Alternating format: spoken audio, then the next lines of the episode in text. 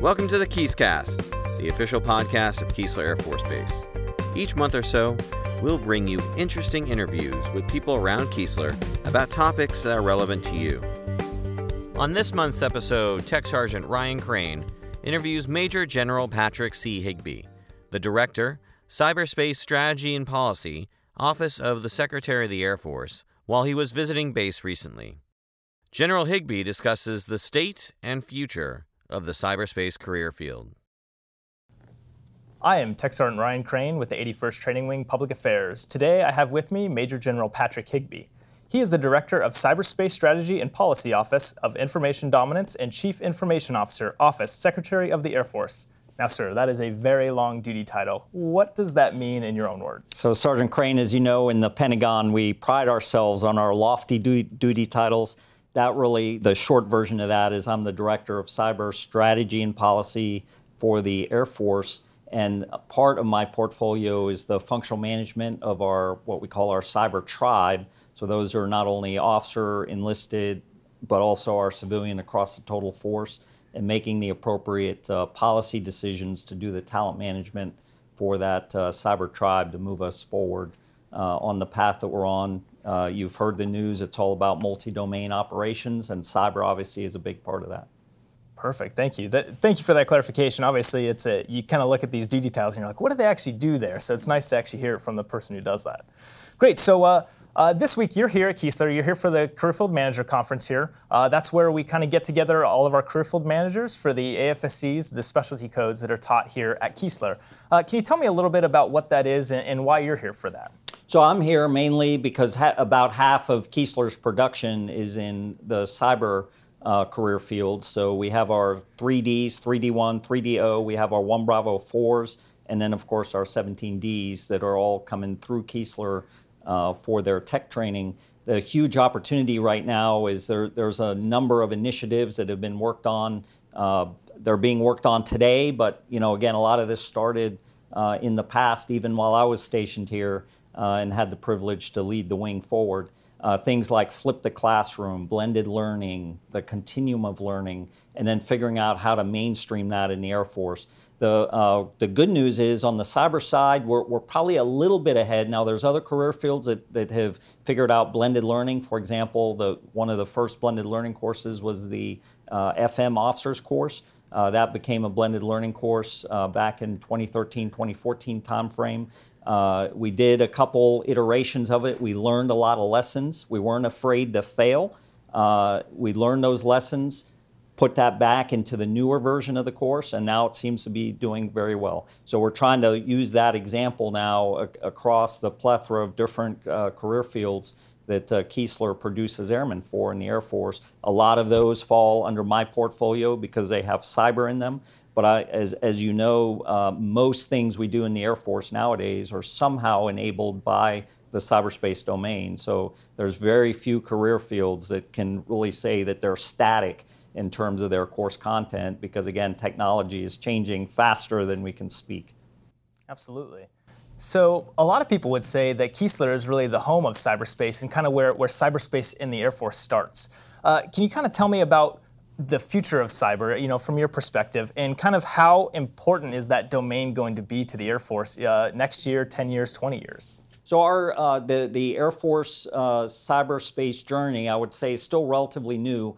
Now, certainly, we had uh, we did not call them cyberspace operators uh, back in the day, but they they were doing many of the same kinds of things uh, that that we're talking about today in in operationally relevant terms. So uh, doing things like e- exploiting the adversary that's trying to thwart our ability to do our Air Force Five core missions. Uh, things like finding a way to allow cyberspace and non kinetic effects in many cases to enhance those five core missions. Uh, our Air Force has a long history of doing that. Our Air Force was born out of innovation, and a lot of that innovation, of course, is happening in the commercial sector, in the IT, information technology areas. When you think of you know the big companies that we think of as the IT giants, a lot of that stuff is also happening in the Air Force, though it's perhaps not not as well known.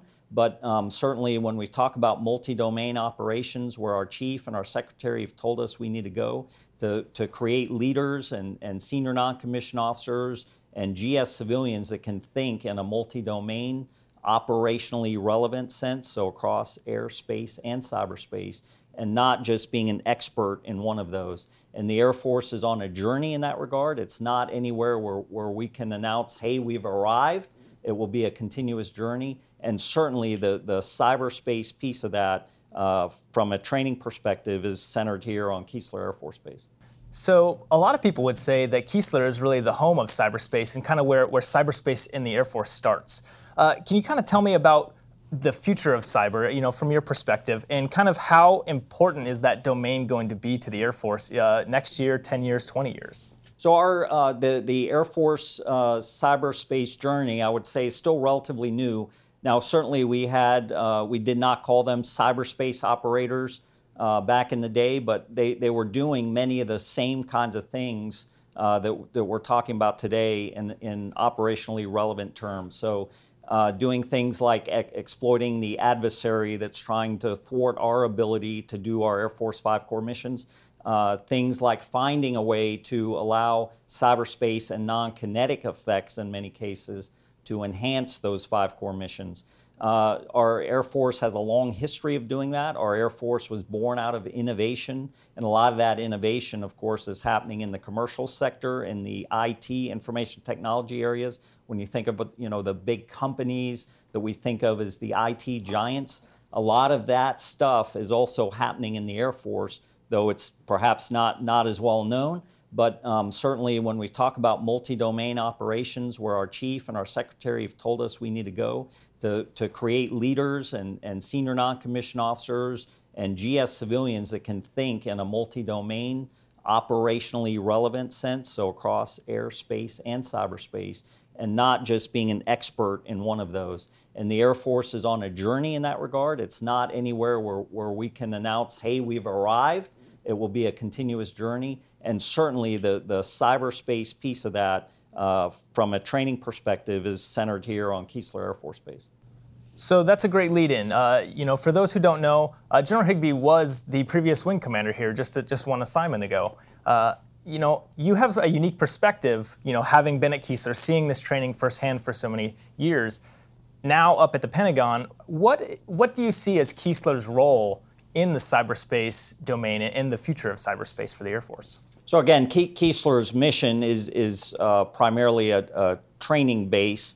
Uh, I'm talking now the 81st Training Wing. Certainly, we have uh, partner units here like the 403rd Wing that has some uh, very important operational missions. But the 81st Training Wing uh, focuses on training and producing operationally relevant airmen that can uh, get into our operational air force more quickly and and with more um, training and, and savvy and ability to handle unforeseen circumstances. That's what uh, Keesler and the 81st Training Wing is trying to produce for the Air Force.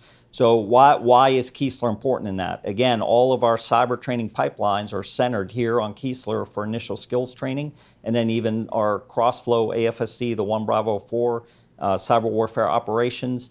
Uh, that pipeline is here at Keesler. The demand for those uh, airmen to be in our operational Air Force is continuing to grow asymptotically.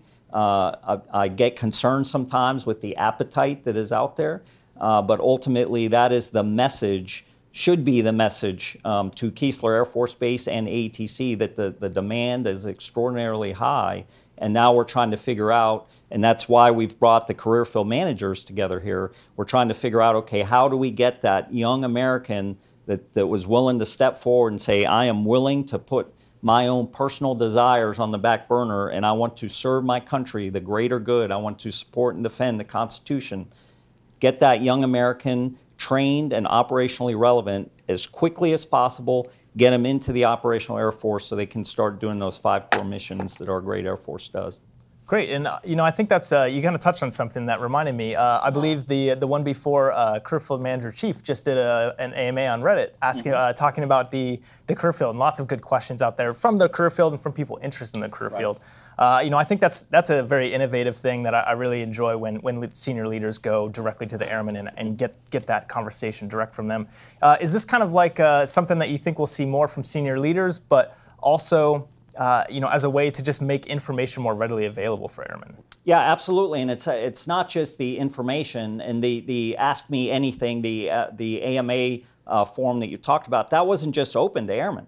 That was open to the public, so anyone can jump in. So so a uh, you know a young 16 year old that might be uh, interested in Cyber Patriot or involved in a junior ROTC or Civil Air Patrol unit doing Cyber Patriot and now they're sort of ready to start thinking about okay what what's next for me? How can i put these skills that i'm learning very basic skills in some sense but in other senses very advanced skills. How can i now put these into play and, and contribute something to the united states of america and to our constitution? And so that's why you know have, having those kind of public engagements is critically important. And then the, the other aspect of that is, is making the, the training material the content available to our airmen. And that's part of what this CFM, the uh, Career Field Manager Summit, is all about, is figuring out how to do that continuum of learning, uh, modularize the courses. So if you do have a young American that has a lot of experience, perhaps through something like Cyber Patriot,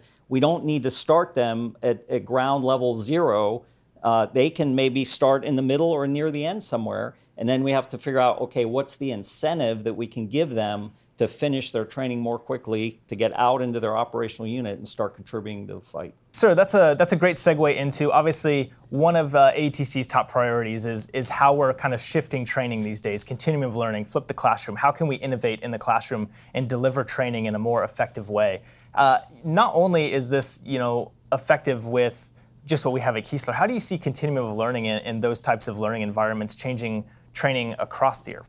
So again, what a, a, lot of what the 81st Training Group and 81st Training Wing is doing here at Keesler, uh, it will will very easily translate to Goodfellow or Sheppard or Lackland. Uh, there's tech training happening in, in all of those places as well. On our flying uh, flying training side, same thing. There there are a lot of opportunities for uh, either, a, a virtual reality setting, augmented reality, augmented intelligence, all of those dynamics come into play. So again, in, in our uh, pilot pipelines, for example, there, there are things that, that are being explored right now and put into place to figure out, okay, how can we create a, a, a operationally relevant pilot more quickly? Ultimately, that's what the Air Force needs.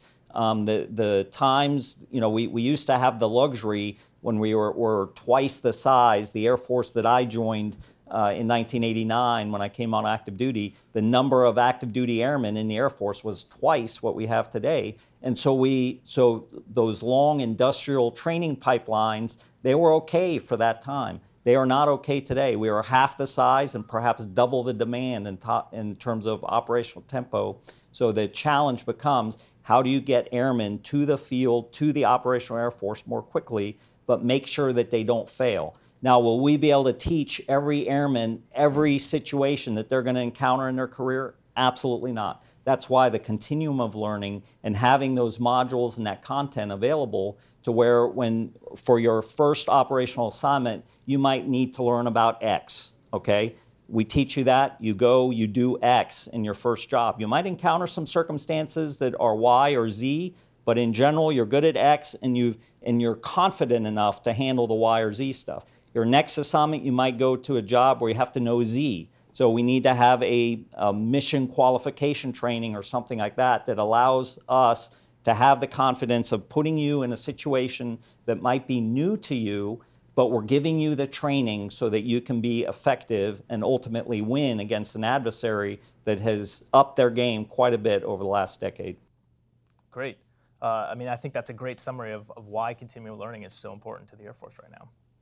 So we're going to kind of shift gears a little bit, a little bit more lighthearted. You know, this is uh, this you're, you're now back at Keesler Air Force Base, your old stomping grounds as a wing commander. How does it kind of feel to be back here uh, after being away for uh, for a few years? So I, I, can tell you, I've, I've loved the the community here. Obviously, when I was here, uh, that that community spirit is still here. Uh, my visit really, if if you think about it, it's, it's a fine balance between uh, spending time with the the training group cadre that's who our uh, career field managers are teamed up with down the hall right now and working through, you know, how do we roll out continuum of learning, blended classroom, uh, online content, uh, virtual classroom. How do we roll all that out and, and make it viable for all of our career fields? So I'm spending time with that group. I'll call that the cadre. I also liked spending time with the students that are here, those young airmen that, uh, you know, they're, they're the ones that uh, make my heartbeat go up a little bit when I get to talk to them and hear how energized they are and ready to get into the fight. I was privileged to uh, join the undergraduate cyber training graduation uh, yesterday afternoon for class 18002, uh, class of 14 lieutenants that uh, completed undergraduate cyber training. The remarkable thing is, eight of them, eight, so over half the class, qualified to be eligible for distinguished graduate, which means over eight of them had a 95 or higher academic average and met all the other requirements. Now, quickly someone will say, oh, that means the, the class is too easy. Not so fast, because normally in a class you'd have zero, one, or two that met that criteria. So this was a remarkable class of young Americans that's gone out into the operational Air Force re- ready to contribute the skills they've learned here. So again, spending time with cadre, spending time with the students, and then third, spending time with the community leaders. Uh, the, the community leaders here continue to be uh, just phenomenal in their outreach, their support for the base. Just yesterday, we um, had a great dinner. Uh, Lieutenant General Peterson, also a former uh, Keesler Wing Commander, was there. He was here during uh, Hurricane Katrina. He always has fantastic war stories to tell to inspire us. Uh, again, because we think a lot of the problems that are vexing us today are new. In many cases, when you talk to a gentleman like uh, Lieutenant General Peterson, uh, he reminds us, hey, we've, you know, we looked at some of this before, and a lot of the challenges we're facing today aren't that new. So just having that, that community leader engagement, uh, saying, yes, we're behind the wing, we're behind the base, uh, we're concerned about things like encroachment, and so th- those are our advocates uh, with um, you know the our elected officials to say, hey, let's be careful about encroachment on Keesler and let's pay more attention to where you know where we're building gates and entry control points and things like that. So again, between those three groups of people, the, the cadre, which I include the CFMs in that, uh, the students that are here and then the community leaders. That's sort of where, where I've been spending my time this week, and it's been absolutely phenomenal. Great. So we're keeping you real busy then. Oh, absolutely. All right. Uh, so finally, really, my question is: uh, you talked about, you know, one of your favorite things is is being with the airmen and talking with the airmen. Uh, these these airmen, you know, they follow Facebook, they follow the videos, they, they're very informed. You know, what would you say to these airmen who are just coming through the pipeline initially, you know, not only about the cyber career field, but about the Air Force? What words of wisdom would you like to, to impart? So again, there's no new uh, words of wisdom really. I, w- I would just say, you know, reflect back on your BMT experience and what were you taught? You were taught uh, our core values. You were taught the Airman's Creed. The challenge now, young airmen, is how do you apply that when you're here at tech training? So is is tech training somewhere where you go and just sort of check the box, or is tech, tech training somewhere where you go and you apply a maximum effort uh, in accordance with the core values you learned and the Airman's Creed you learned? Is tech training an environment where you can apply what our Airman's Creed says, never leave an airman behind? That doesn't just apply on the battlefield. That applies in a either a brick and mortar classroom or even a virtual classroom uh, here at uh, Keesler Air Force Base again, that example of the UCT class with so many DG eligibles. I bet you that that was a result of leadership within that class and with the instructors remembering never leave an airman behind. So when some when a student was struggling with a particular block that they would have otherwise failed, the the the wingmen came in, helped them, the instructors came in, helped them, coaching, mentoring, moving them forward, getting good grades. And then, it, and then later on, that lieutenant will have an opportunity to do the same in a later block that they might be better at to help their fellow students. Ultimately, if you look at how the Air Force fights, we fight as teams, we fight as coalitions, we fight as a joint partner. And you can learn that and apply that right here in the classroom. So I would say to a young airman that's here for tech training, apply those things that you've already learned. There aren't any silver bullets that, that are out there use your core values, use your Airman's Creed. And, I guess I, I lied. I do have one kind of follow a follow up question that, that I thought of that I think uh, that you'd be you know perfect answer. You talked about you know meeting these tech school airmen and they're fired up and ready to get to work.